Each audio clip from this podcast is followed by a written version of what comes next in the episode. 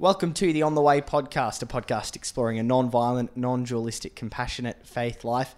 My name is Dom Fay. It's been a little while since we have sat together and recorded an episode of the podcast, but Sue Grimmett and Peter Catt are with me. Sue, thanks for making time again. It's very good to be back. And uh, Peter, how, how you have you been? Thanks, Dom. I'm doing fine. Um, well, that's a lie. Um, I, in some days, I don't know how I am. Um, life is very complex. Trying to I'm a great believer in attending to emergence, so trying to maintain that capacity of seeing what's emerging in this um, out of the COVID nineteen, and and what what is God doing that we need to get with, as Rowan Williams says, mission is about working out what God's doing and enjoying the program. Mm. Um, I've got a little bit of grief happening. Um, my annual holiday has finally died. Well, the, I, I, will still take time off, but the uh, holiday I imagined I was going to have has disappeared. Um, so there's a whole lot of complex stuff on. Um, very busy, um, but also trying to keep healthy and fit and sensible and without turning those things into more pressures, you know, like we do with the famous life work balance, where we sort of pressurize uh, pressurize ourselves to get things right. Um, yeah, so it's an interesting time, and uh, the Chinese curse is true. May you live in interesting times. Mm. Yeah. what about you, Sue? How how have the past few months been? Yeah, uh, intense. Um, I it, it, has been both uh, you know, full of full of good and exciting things as well as um, incredibly draining. Um, I've missed the physical presence of people. Uh, particularly, I, I, got to a point where I hit the wall. We were pre-recording services, and I was just got to a point where it felt so flat, and just uh, was, was was very hard. So uh, I was glad we have just returned to our church to in-person worship. It was wonderful to see people um, but also mixed because there's people who can't return, mm. and so our community is not going to be the same shape it always was before because until this side of a vaccine, they just won't be able to return. We have a lot of people with complex health issues and things that would make them more vulnerable. Uh, it also has been uh, there's there's lots of you know rules and constraints around the way we can do worship at the moment. Uh, uh, and I think there's been one of the joys has been the different relationships that have developed over Zoom over with people from who had never met one another who have now become quite close because we've prayed so regularly across mm. this time. And so that's been one of the delights. But also, then just that lack of uh, Christianity's uh, uh, faith around presence and that lack of physical presence and being together has continued to be a, a strange loss, and how to stop faith from being this sort of wordy, esoteric thing when we're not grounding it in that material presence and around that material meal has has been challenging. Well, it, you probably would have noticed if you're listening to this podcast regularly that it's been a longer than usual absence between episodes. I suppose it's fair to say that, that similar to many other things going on in, in the world this year, that's just due to a bit of exhaustion. It's not due to the podcast not being in any way a priority, but um, you know, if you look through our old episodes, the guest list was often uh, curated from people who might have been visiting Brisbane for you know various tours or speaking engagements, and obviously that has not been the case. And um, sometimes adding an extra Zoom session to the week has just been a bit overwhelming for everybody who who uh, you know has been very grateful for what that app has been able to provide, but maybe similarly will be very grateful to be able to take it off their computer at some stage in the coming years, or at least minimise their use a little bit um, with a bit more face to face we did think it was worthwhile gathering again um, as the three of us, um, just because it has been some time, and and to reflect on something that that both of you have picked up is sort of happening, something that that you can detect is going on, I guess, in the in the the spirit movement in uh, Australia and, and maybe globally as well at the moment,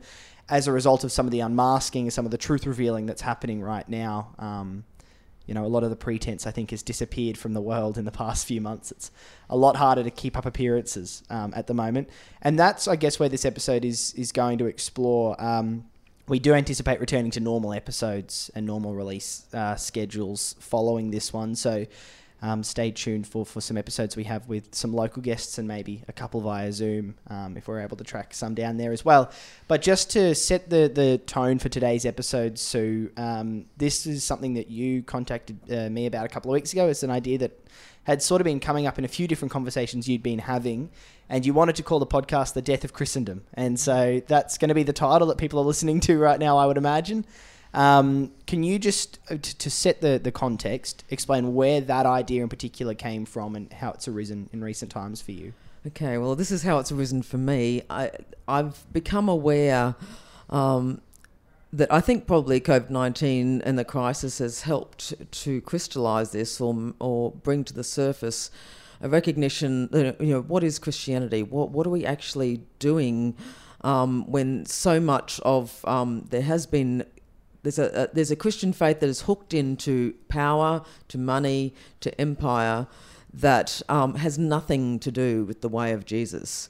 It's a Christianity that's that um, serves the purposes of of wealth, of um, power and influence, generally of white Western influence, um, and is uh, has been kind of culturally culturally transmitted to maintain those um, those power bases and as we've we've gone through this crisis and as we've had we've been relying on um, loving community and, and seeking ways for that loving community to emerge, it, it has become clearer to me anyway that that kind of um, Christianity we've always known it was not um, Jesus about Jesus' way, but but how damaging it is and how how it really is time for it to die. And I think it's it's also related to political movements across the world.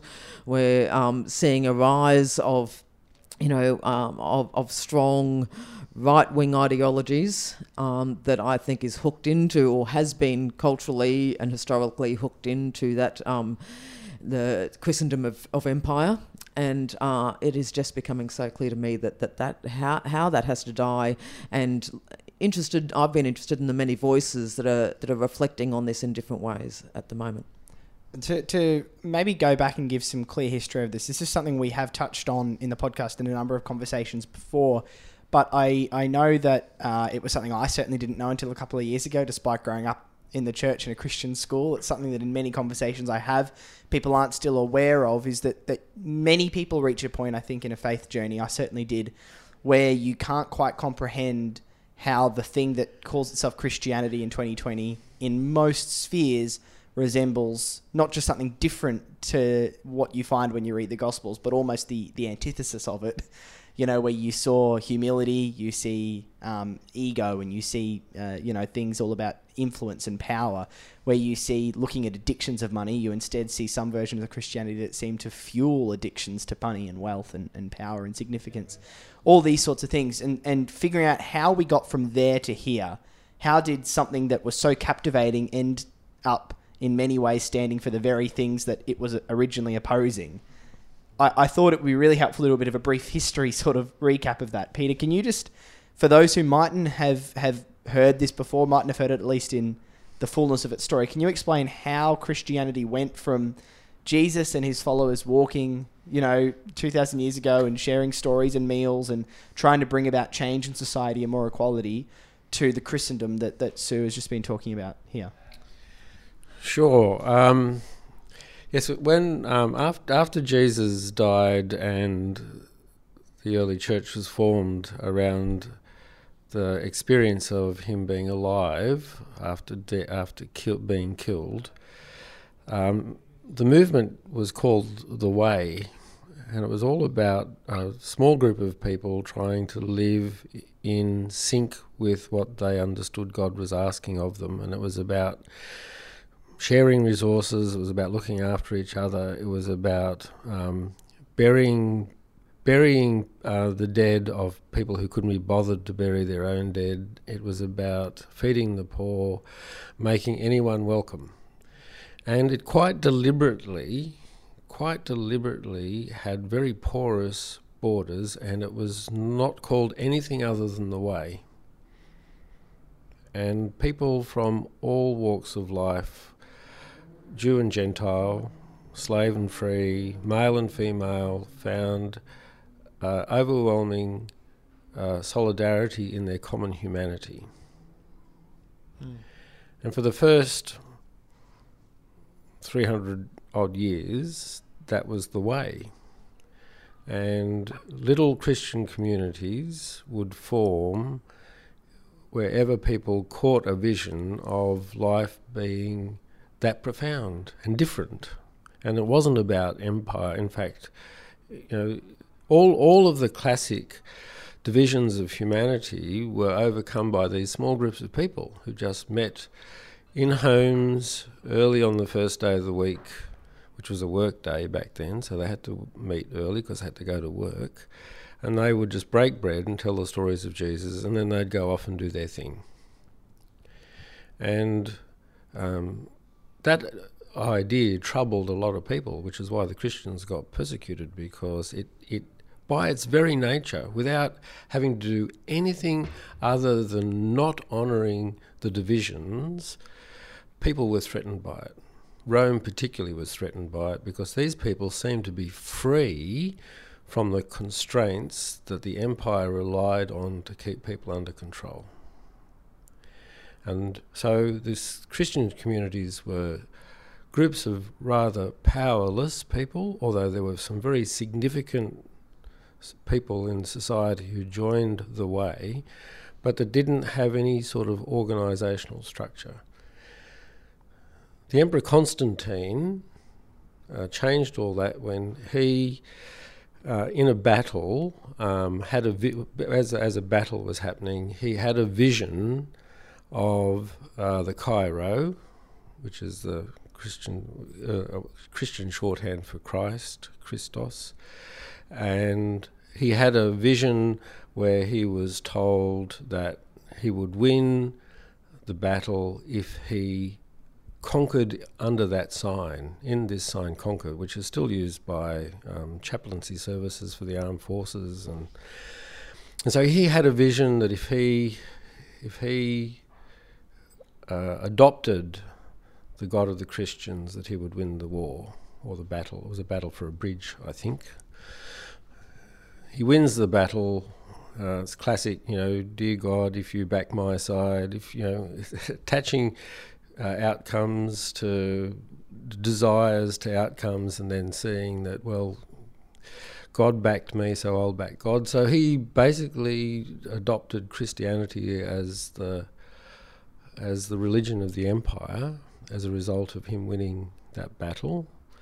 And then, as so often happens, um, an organisation that thinks it can influence power gets colonised by power. So, the early church, I suspect, there would have been a lot of people in the early church who thought, at last, we don't, we're not going to be persecuted for our faith. The faith is now part of the mainstream, etc., etc., etc and would have had this hopeful vision that the gospel would transform the empire, but power power does what power does, and power colonizes the very thing that tries to influence it.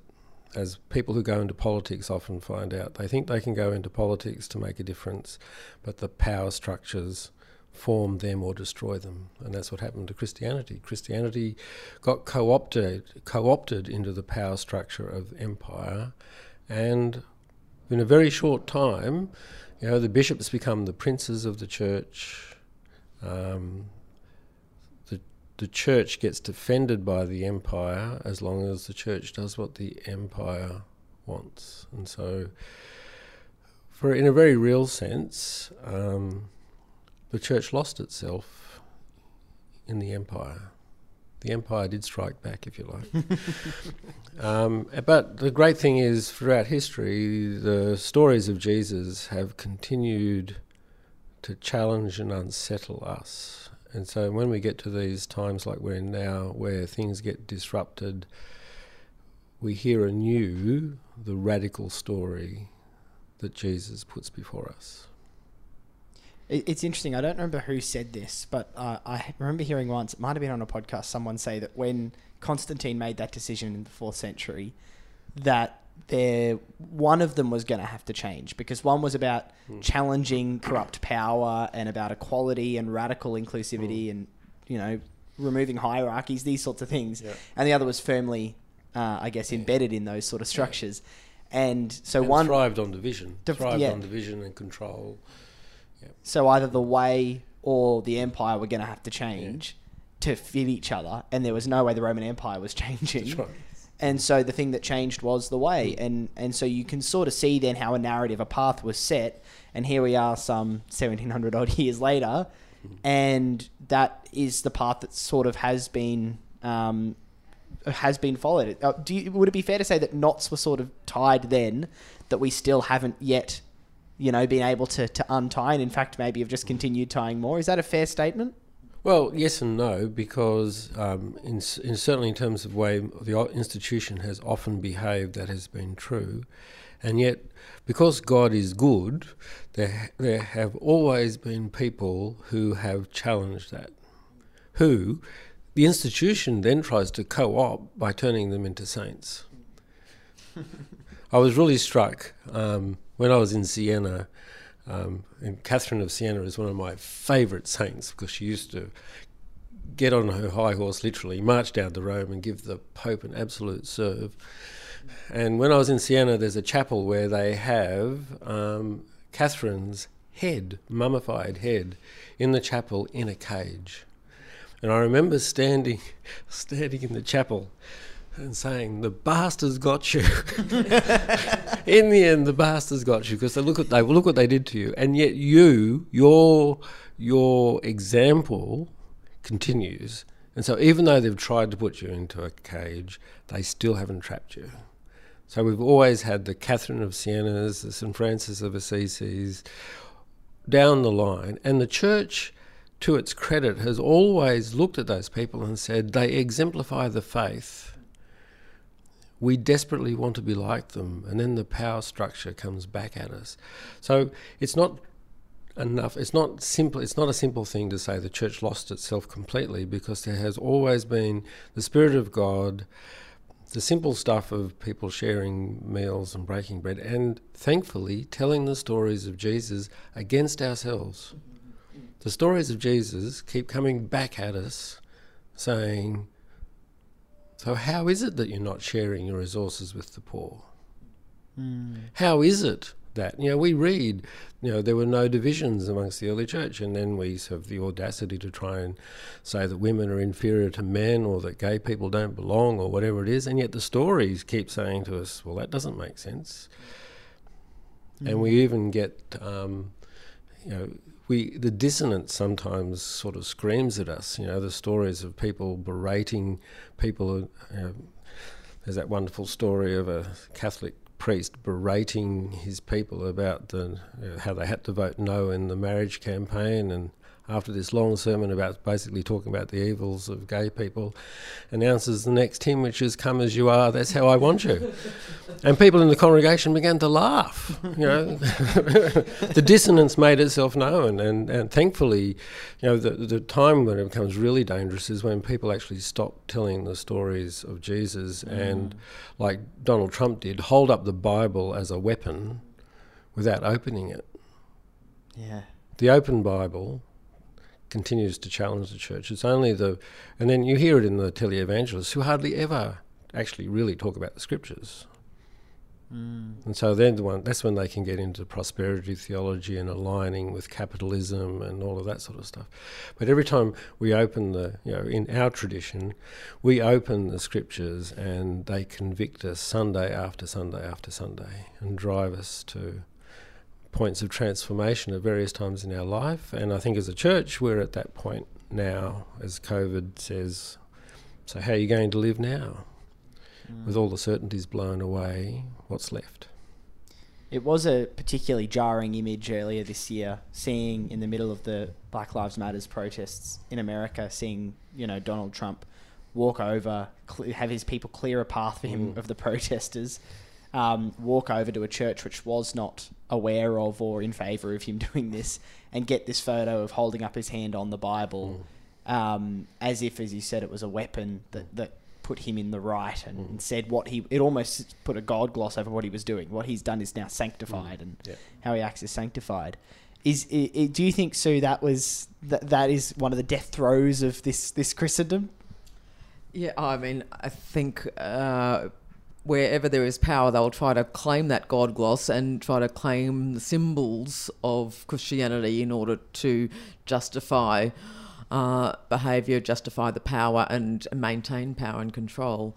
But uh, as Peter was saying, that Christianity does within it always allow it to to subvert itself. We cannot ever, we, we will never get rid of the capacity of Christianity to subvert itself because while we have the word both in, in the scriptures that we open every week and and the word of God present risen within the mm-hmm. community, you know, with with it, with people, whether they be slightly strange people like St Francis of Assisi or Catherine of Siena, you know, I think Catherine was considered a doctor of the church as well. The very fact that the church, the establishment church, has given the name Doctor of the Church to some of its wildest, um, most disruptive influences, I think is an immensely hopeful thing, you know. Mm. So while we keep naming these doctors who are opening the scriptures and living them and living the experience of the resurrected Christ within them, uh, then then that will always be able to subvert. And the fact that you hold up a symbol, you know, actually don't realize um, how that will unravel. You know, there is no way that is a static image that can can just um, be let stand because the, the hypocrisy or the ridiculousness of it when you mm. actually know what's inside that book will will mean that it will be go forever down in history as one of those moments of, of I think Trump's undoing. So if, if we talk about a course that was set 1700 odd years ago mm. That has led to today and led to Donald Trump holding up the Bible and, and you know you could probably think of many similar acts in recent years or similar statements from similar I guess uh, areas of power around the world. What is it, Sue, that makes you hopeful in this time that, that this thing is maybe coming towards its its end, as, as you said, the death of Christendom? And, and I don't know how long the death throes go. Uh, I think I have hope in. Um, well, there's many signs, but I think there's ultimately a, a, hope in humanity. I've said before that what we believe about God really matters, whether we believe God is essentially punitive um, and coming to get us and judging us and waiting for us to mess up, or essentially loving and full of grace and for us and on our side, matters in the way we live. Mm. I would also say it matters what we think of humanity, what we think of one another. Yeah. And I'm seeing increasingly hopeful signs, not just from within the church, it must be said, from, from of people saying, actually, I think humans are better than this. I think there is, we, we don't know. We are in a dire situation at the moment between climate change, um, pandemics, um, inequality of wealth and resources. You know, we are in a dire situation, and yet there is that in humanity which says, you know, no, we actually, uh, at at our you know at our most at our base level we would prefer to be loving kind there for one another and we mm. see that whenever that can't happen whenever a crisis happens we see the best of people and I have hope, I guess, um, and, I, and it probably is something in all these little Zoom meetings with different people and people who are faithfully turning up to be there for one another across this time that's triggered this for me. Um, I love that Celtic expression of Anam Cara, a heart friend. And I actually think uh, the church is really that's what we're about we're not about um, making, and this is where the distinction for Christendom is too. You have to actually convert to something, including marching the soldiers in in Constantine's time in and, and under threat of death. You will convert to Christendom, you know, and, and that is so far removed from the Jesus vision of on the way, where you actually uh, invite everyone uh, is invited in. You know, everyone is welcome, mm. and the idea is that we are a community of friends, not um, people who tick boxes in doctrine and are allowed in the door because we measure up in some way. So my hope comes from the the the many. Um, faces of seeing communities of friends working together for the good of one another and their local communities at the moment. Um, heart friends. Yeah, it's it's interesting, isn't it, when you, I guess, think about how this thing has maybe escalated increasingly in recent years. Um, I'm sure it's, it's, always been sort of this this church and power haven't sat comfortably together in, in some ways, but when you look at people like Donald Trump, I guess you see the jarring, you see it more in a jarring way than ever. Do, do you think, Peter, that's sort of the whole thing maybe exploding in on itself, collapsing in on yeah, itself? That, that, the, the bit I find most hopeful is just how some of the most bizarre claims um, of people who hold on hold on to the title Christian. How, how free they feel at the moment to make some of the most bizarre claims, Thing, things that I think um, a sensible marketeer of anything would keep secret. They are suddenly feeling sufficiently. It's it's not emboldened. It's it's, it's somehow. I'm not exactly how to describe. I'm not sure exactly how to describe where they're coming from, but what how it's manifesting is, and we see it in in groups like the ACL, the Australian Christian Lobby. Um, the current director of the ACL is making some outrageous statements and is in the process um, marginalising um, that particular brand of Christianity, and of course mar- marginalising the rest of us with it.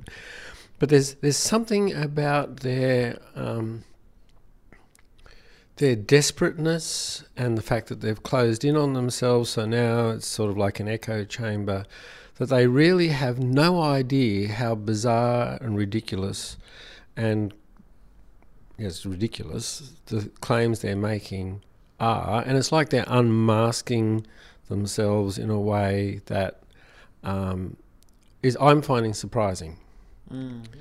They're, they're they're making public declarations of things that I would have, I've always have thought they had believed, but in the past they've tried to dress up to make it sound reasonable.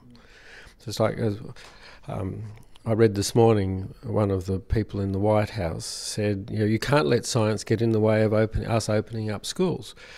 I mean, that's the sort of thing that, um, and it's like you can't let, you know, the subtext in a lot of the COVID um, um, experience has been people saying, "Oh, we have to sacrifice the old people to keep the economy alive," but people aren't. You know, people don't say that because that's an outrageous thing to say, even though that's what they are saying as a subtext. But a lot of a lot of the sort of people who have this power idea of Christianity at the moment seem to be saying these things that if they had any sensibility to them at all, they would just not say as as boldly. And so the ACL is unmasking itself as as a really um, out of step with everything, including God, organisation, just like the American extreme right church has been doing for some time. And because they have been emboldened by Trump's presidency, they have gone out and said things that are absolutely bizarre find themselves, you know, um, specifically um, celebrating white supremacy, um, whereas for the last three or four decades they have done it in a way that has seem, seemed genteel. They've lost their genteelness, and so for me it's a great unmasking, so that um, reasonable people of of any faith and no faith are going.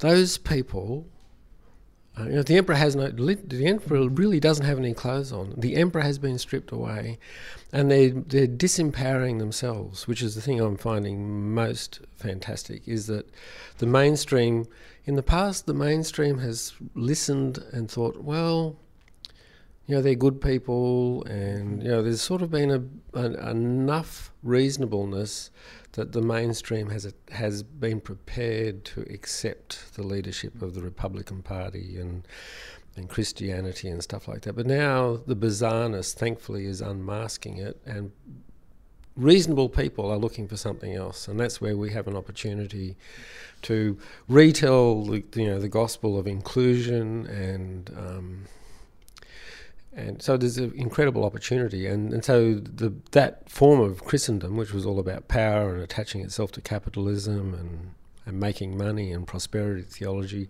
is, is unmasking itself.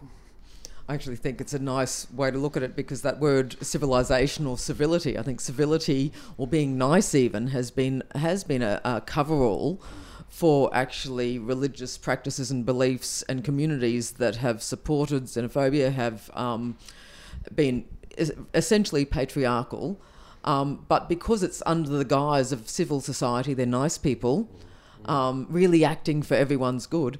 Um, it's been allowed to kind of just drift on and flourish. I think in, in early Australia we have um, we have some of the, the clergy being involved in um, some really horrific punishments of convicts, you know, and we have um, people being thinking that they were bringing civilization when really it's racism, you know, but it was masked behind that, and uh, that's one of those things that I think, um, as people, are, as this, as the veil of, of civilization, it's getting very threadbare and showing itself with quite an ugly face behind it.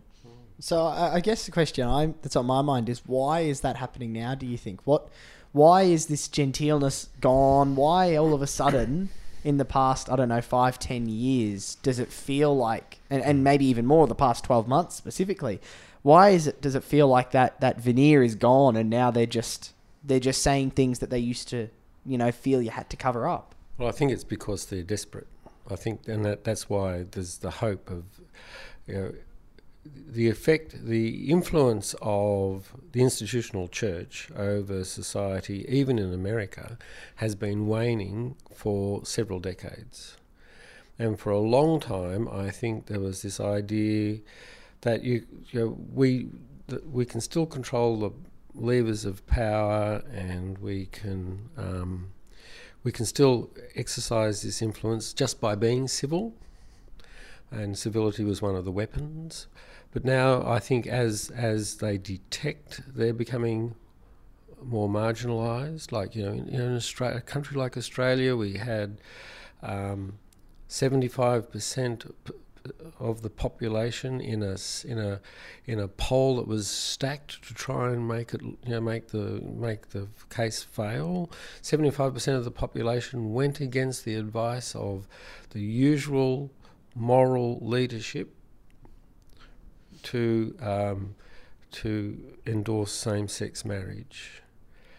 Uh, and I think, as in Australia, I think that was a watershed moment. I think the ACL, for a long time, tried, and organisations liked it, tried to do the civil thing, and you know, this is about, fa- you know, family and you know, all those all those buzzwords. You know, it's about family and children, and uh, but they lost that one, and so I think there's an increasing sense of desperation, and desperation leads to desperate measures, and then and people's guards drop. It's like when it's like in households when there is stress, um, you learn about the true nature of people, and it's where the violence comes out. I mean, I think it's all part of the pattern of how humans behave when they're under stress. They lose their capacity to be self reflective, they lose their capacity to uh, sort of dampen down things, and they lose that capacity to separate their thought processes from their public statements. So I think all of that is happening at a at an organisational level. Um, I think one of the other things that's worked certainly in in in the church is that a whole bunch of reasonable people have left the church over the years and have left it, you know, left the lunatics, as they say, and. You know, and when that happened, you know, it, it, the the less welcoming Christianity in certain parts of the church are, then people who want to be welcomed or want to be welcoming go somewhere else, um, so I think there's a whole lot of things that have been feeding um, into that, and I think that's all the more reason why people who hold an alternate view and hold a completely different image of what the Commonwealth of God looks like and how it interacts with uh, structures and institutions need to be using this opportunity to say, well, it doesn't have to be this way, and hopefully that's what we do through this podcast.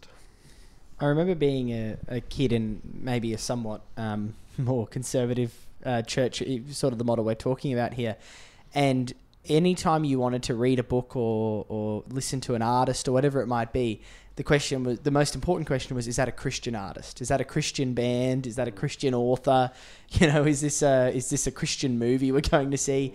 I, I think it's Rob Bell who says Christian makes for a very poor adjective. this idea that, that that that was what mattered. Was it that that are they in our club? Are they speaking the similar things? Is this safe? Is this okay?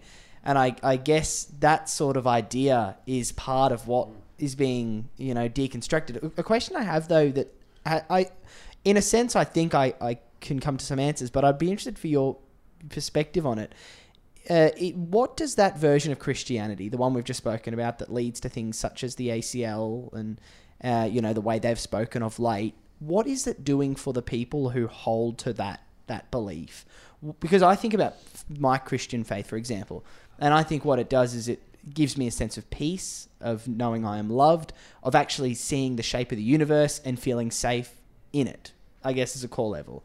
It challenges, it deconstructs, it does all those sorts of things, and actually leads to a more abundant sort of life than any any other. As I've said a number of times, I feel like I've tried I tried a number of other things to be the fuel of life, and none of them worked very well. And then I stumbled upon this sort of message of universal love and inclusion, and this life at its core level being a safe place for all and on the side of those who are, are oppressed. But what is it that that version of faith is doing for these people? Why is it that so many are still invested in it profoundly? And and why is it that, that they defend their right for to be invested in it so profoundly? What is it giving to them? Uh, much the same stuff, only dressed up differently, I think, in terms of offers um, safety, um, but in from but in a different form. So it's safety that comes through certainty and unchangeability, and um, protecting. You know, it works on the basis of you know nineteen. You know, as a as a caricature, but it sort of illustrates the point. In nineteen fifties, life was great. Um, you know. We didn't have much in the way of divorce. Mummies stayed home, looked after the kids. Daddies went out and worked. Uh, they came home. They had a magical life um, life was ordered. Um, black people knew their place. Um, you know, there's a, a, big narrative there about how it was safe for for good good middle class and working class white people. Life was safe and ordered, and they knew where they stood, and they knew where everybody else stood. They knew what life, you know, they knew how life was ordered. Um, people knew their place. They stayed in their place. Um, and it was safe and it was ordered and life was good, in inverted commas. I mean, in fact, none of that is true because mm. you know, women were on barbiturates because they were so stressed, and domestic violence was hidden, and you know all the stuff we know. Um, but the, the the sort of the model was that in those days life was good because everyone knew where they belonged. Whereas this these days, where we've got all these things falling apart, um, you know, women not looking after the kids, you know, all that, just sort of the anti-narrative of what I've just said, mm. um, and you know, divorce. You know, we wouldn't have divorce if it wasn't, wasn't for Gough Whitlam. Those sort of, you know, sort of, you know all of those sort of statements. Um, so people are hankering after something that never existed, mm. but are being sold a product as if that is where uh, peace, civility, all the things you appreciate about your faith are to be found.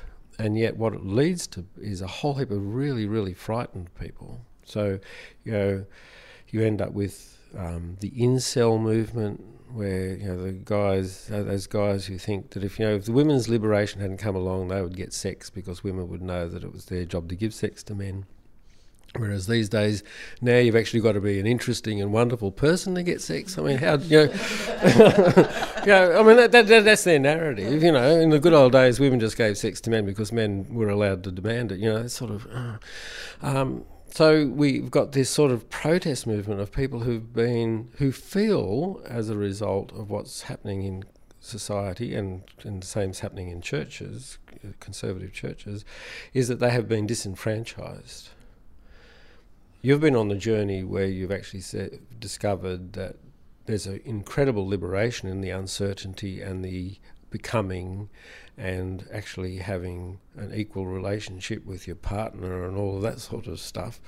Um, but people are being told that that is horrible and scary, and if you adopt this, you know, if you if you adopt 1950s and the way everything was, it'll you know, all we have to do is get back to that. Mm. And it's a myth. Well, it's not a myth because myths are, myths are good. It's a fairy tale. Mm. Mm. It's a lie. But I, I, do think it offers a closed narrative. It cl- offers a story. I think why people want it is that you don't have to look outside it because you've got the whole thing contained in this cohesive, um, closed narrative.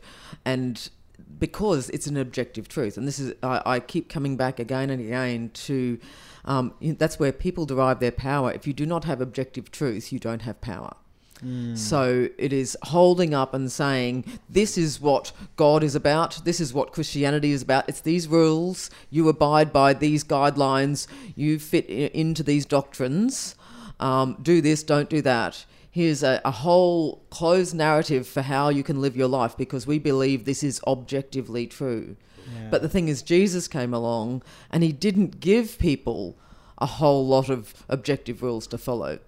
Jesus came along and said, Love God and love one another and work it out from there, basically. Hmm. That if you follow those, everything else is contained in it. Live in the openness of a life lived out of love and see where it takes you. And that is scary as. You know, if we're going to talk about churches, a bunch of heart friends together, that means every individual relationship is going to be subjective, contextual. You have to work out what love looks like with every single one of those individual relationships.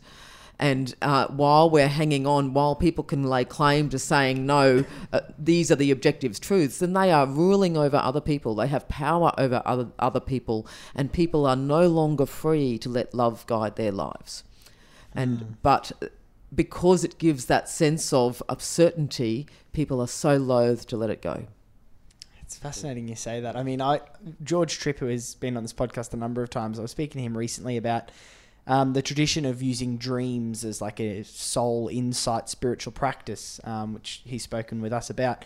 And he he said he finds it sort of unsurprising that in the first 300 years, for example, of the way, uh, and ancient religious traditions too, spiritual traditions, looking at the dream was such a pivotal personal spiritual resource to say what is going on in my soul, what am I what is the voice of God saying to me, what is actually happening here. But that things such as this sort of got beaten out of the Christian faith because they give the autonomy to to you. You know, they give you autonomy. They give you the the, the responsibility to say this journey of Yeah. life and faith between you and God is you and God and the people around you individually, not your parish priest who sets the rules from their governing body that we all follow objectively. Yeah, it's, it's no yes, it's certainly no um, no um, accident that after the empire colonized the church, that dream work started to cease in the church, Mm. and that you know we see it as the doctrine of the Trinity sort of uh, develops too. That the the spirit gets disempowered, gets turned into a bird that flits around on the edges of the power structure, um, because the spirit is the is the thing that the institutional church, when it's tied to power, fears most. And it we've and both the major manifestations of the church in the West have have um, sought to to disempower the power of the Spirit. So, you know, there was the Catholic Church with its magisterium, there was the Protestant Church with its focus on the Bible and the and the pastor. Um, the charismatic movement was an attempt to set that free, but even that got controlled by form. Mm. You know, that you had to be manifested in a particular way, and the spirit got got reduced to being a particular set of manifestations that didn't actually trouble anyone. Mm. Just gave people a feel good. yeah. Uh, so- But it's the spirit. Um, you know, it's the spirit that enlivens the dance of the Trinity, and it's the spirit that keeps saying to us, you know, those, those words that are it, quite rightly in the last book of the Bible. You know, hear what the Spirit is saying to the churches is a constant rebuke to us, and it, it's it's the power of the last book of the Bible. It's basically saying, you think you know. It's a series of you think you got it sorted. Well, actually, you're too hot, you're too cold, you're neither nothing. And listen to what the Spirit is saying to the churches. Mm. You know, I used to think it was horrible that that book existed, but I'm actually now really grateful because it is a disruptive book. It disrupts a whole lot of stuff, but it actually keeps saying to us anyone who thinks that they've got it sorted, any church that thinks it's got it sorted, needs to get back and listen. it's one of the tragedies I think of the Pentecostal movement is that it did get co-opted into worship of the family, worship of, of essentially very patriarchal forms, and it got suckered into objective doctrines at the same time as uh, which which actually stopped what its movement was designed mm, to release, and where which it was a move of the spirit. And I've been part of Pentecostal mm. churches, and I um, the wonder of some of those churches is that they really did have open doors. That it didn't matter who you were, mm. what you'd been through. You weren't judged for that. You were welcomed, and they yeah. did this generous hospitality that was pure spirit. Mm. Um, but unfortunately, then it got followed up with, but then you've got to fix yourself up and be just like this. You know, mm. in so many, I didn't. You know, it, the but the move there is definitely of the spirit and i'm sure the spirit is continuing to work there and there are mm. probably many churches that are that are resisting and that same spirit is rising up and saying no truth is subjective you know truth is a subjective you know we have a relational experience with god and with one another that we work out by the spirit together it's interesting. I, uh, from my own Lutheran background, I always found this interesting that the Lutheran Church was founded on basically somebody reflecting on the church and saying we've lost our way in these areas and challenging some of those areas.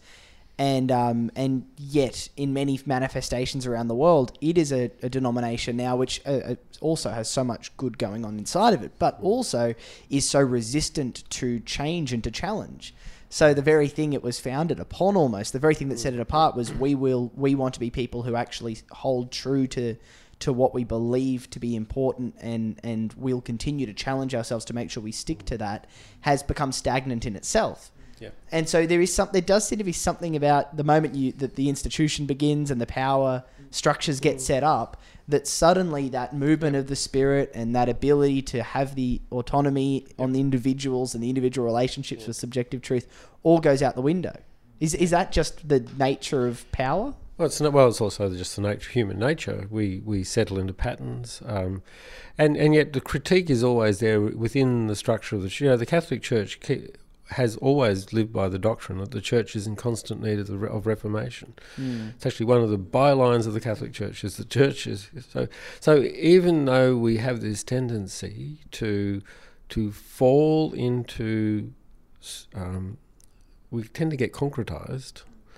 Um, we still always have this unsettling thing happening in us, which I think is is the is the genius of God, really.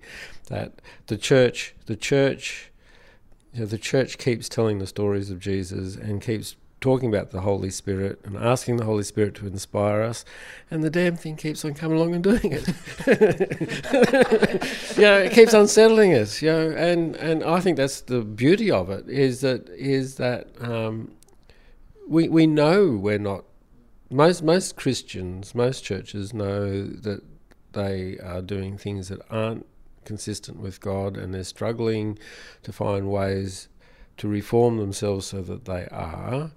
Um, there are certain, there's some that don't, of course, but I think the great bulk of Christianity across the world is full of people who are really striving to honour God. And sometimes the structures help us, and a lot of the time the structures hinder us. Um, but as long as we keep you know, asking the Spirit to interfere, and the, the Spirit will, and as long as we keep telling those stories of you know having the embarrassing moment of having to read from the Acts of the Apostle, you know that all of the believers were one in heart and mind and soul, and no one kept any property to themselves, mm. and the guy who did ended up dying. Um, you know, as long as that story, we, as long as we do keep telling the stories, we will continue to unsettle ourselves. It's when when the scriptures start becoming used as proof texts, so people only pick the bits that they want to, you know, back up what they want to say. That we have trouble, um, and and there are certainly large parts of the church that do do that. But you know, I remain hopeful, and I think you know some of these bizarre things at the moment are just signs of hope that that things are changing, and some people don't like it, it's coming. I um I'm reminded of I think it was the theologian Phyllis Tickle who spoke about how every 500 years the church seems to have some sort of great turning, great reformation. A jumble sale, I think, was the phrase. sure, sure, and yeah. that we're due our next one just yeah. about at the moment. Yeah. Um, and if we're talking about the death of Christendom, obviously we've spoken before about the um, death and then new life pattern that, that seems to be at the very nature of all of Hmm. this existence and the very core of this faith. If we're coming to the Good Friday, if we're in the Good Friday maybe of the of Christendom, um, what's what's Easter Sunday going to look like? Well, we've got to do Holy Saturday first, Tom.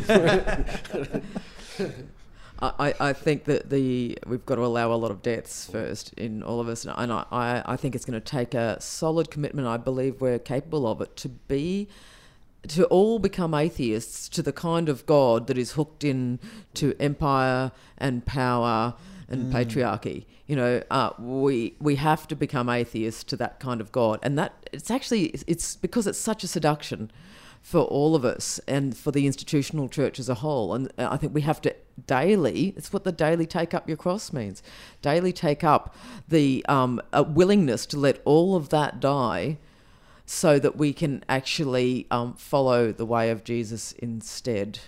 Um, and for me, that's what Easter Sunday looks like, but only after you become a committed atheist to that other kind of God.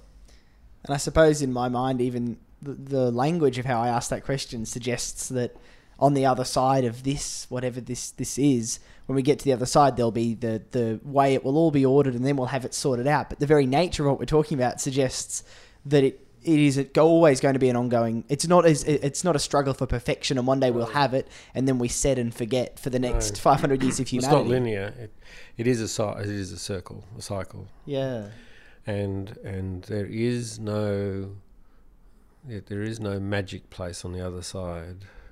As the disciples discovered on Easter Day, I mean, Easter Day for them was a terrifying experience and confusing. And Jesus popped in and out, and you know, he was there, then he wasn't, and they were scared, and it didn't make sense. Um, but they felt something had changed, and they tried to honour that. And you know, we've we have done to the, we have done to, we've made it all linear. You know, death, a little bit of a rest, new order. But you know, Easter was not. You know, Easter was an unfolding, and it, it, it's still unfolding. You know, who, where we find the resurrected Christ is still a place of constant surprise. I, I am no, noticing in myself the, the I think this is in human nature generally the desire to avoid uncertainty, and um, you know I think if anyone was offered right now, if someone came to the door and said, "Hey, you have just won enough money that you'll never have to worry about money again, and every debt will be covered," everyone would think, "I'll never." Like I'll be happy for the rest of my life, or whatever it might be. This idea that whatever we can do to set and forget, to to lock things down, to get rid of the uncertainty, the tension, the the toing and froing of life, it seems to be a very core desire in me, and I think in many people. Absolutely, and and we want that objective perfection too. What you're Yeah. describing, where's the perfect church? Where do we get to? There is no objective perfection, but the the great hope is that there's there's um, love and joy and peace in relationships, and that the spirit. Um, of the risen Christ is part of those relationships and will be continually offering those kind of surprises along the way. I guess it's interesting because you know you can sort of see when you start to think that way how a lot of the current structures, the Christendom, um, came out of human nature. Hmm. This desire of people to think, well, it, it would be so much easier if we just followed these truths and we all went to this hmm. place every Sunday and it was exactly this same thing and, and we just hmm. kept doing it. But that is that weird counterintuitive thing that, that we desire certainty and things being locked down. But then when we get there, it feels it's what you always say, Sue, that life will always out. You know that that it doesn't take long for the cracks to start to appear. So almost, if we're talking about the death of Christendom, do you think it's important almost to accept that this thing will never be static? as- Absolutely. as, a sense. yeah, absolutely. Yeah, There, there is no. The only the only static thing is dead. yeah, A living thing is evolving, changing, growing, um, surprising itself. You know. and, that, and that's what I find exciting. Is is you know, I, I, I get excited by emergence and and new things and you know, biology really. Um, and and you know the the thought of having a life which was safe and but boring. Uh, I just because that's that's what it becomes. You know. Mm. I, I may have told the story once before of a lady I buried in my first parish, and um, her son told me that um, when I asked him to tell me about his mother's life, he said there's nothing much to say really because she had this absolute discipline of the way she lived, and her life was very simple and very structured. So she got up at exactly the same time. She had pretty well the same breakfast and had a daily routine that was just really tight. And he said to me, My mum was convinced that if she just lived that life, she would never die because the routine was so well established. So actually, death took her by surprise. And it was her life was as. He had nothing to report. Mm. Those were the days when priests had to do all the eulogies because people didn't talk in church. And um, you know, he gave me nothing. He couldn't give me anything. Couldn't even talk about her as a as a loving mother because it was all about order and precision. And it wasn't that she was an unloving mother, it was just that there was no creative spark, there was no adventure, there was no unknown. Um, and she just lived that way for decades with the idea that it would be, be so secure and so predictable that you know there wouldn't be room for death to intervene because she had to do you know the washing was done at a certain time of the day and mm. and that you know if you want a predictable life that's the cost she took no risks had no adventures didn't go on holidays but that you know if you want certainty, that's what you get. You get a nothing. Yeah. It's one of the. I found it one of the saddest stories I'd ever heard in my life, and it was one of the most tragic funerals I've ever taken in my life. Because I thought, what a waste. No talents, exercise, no. Didn't care about anything in one sense. I, I was, you know, I finished that funeral, which took took 17 minutes Mm. And she was gone, you know, dust. And I thought, gosh, I feel really shattered by this. It was more tragic than a tragic, you know, more tragic than a car accident. Yeah. Yeah. I think the, the, there's so much in the Bible about choosing life. Mm, over, you know, life. Choose yeah. life. And choose God is the God of the living not of the dead, and that means either side of the transition of of, of that is death. Mm. You know, God is the God of the living, and that's where we find ourselves always now. I think is is where God's people are life-filled, grace-merry people. And it means we're never going to lock this thing down, despite the fact that you know the desire for for something that's set mm. and stable is in each of us I suppose if we if you want to be a traveller on the way, you have to accept that's never the. Yeah, we're on a journey. It's a way. It is the way. Yeah, and that's Travel long way around. Why we mm. call the podcast on the way, so which is a nice place to, I suppose, leave things for now. Thank you so much, Sue and Peter. You, it's been lovely to be back with you having mm. these conversations. Great to chat. And uh, make sure you do stay tuned to the On the Way Facebook page and um, and also to the podcast feed. We will hopefully have an episode there for you within the next month or so, and uh, we will be back to a normal upload schedule from that point onwards. As always, get in touch with the podcast through Facebook if you have any questions or you'd like to just uh, have a We are always open for that. Thank you for listening, and uh, we will be back with another episode of the podcast shortly.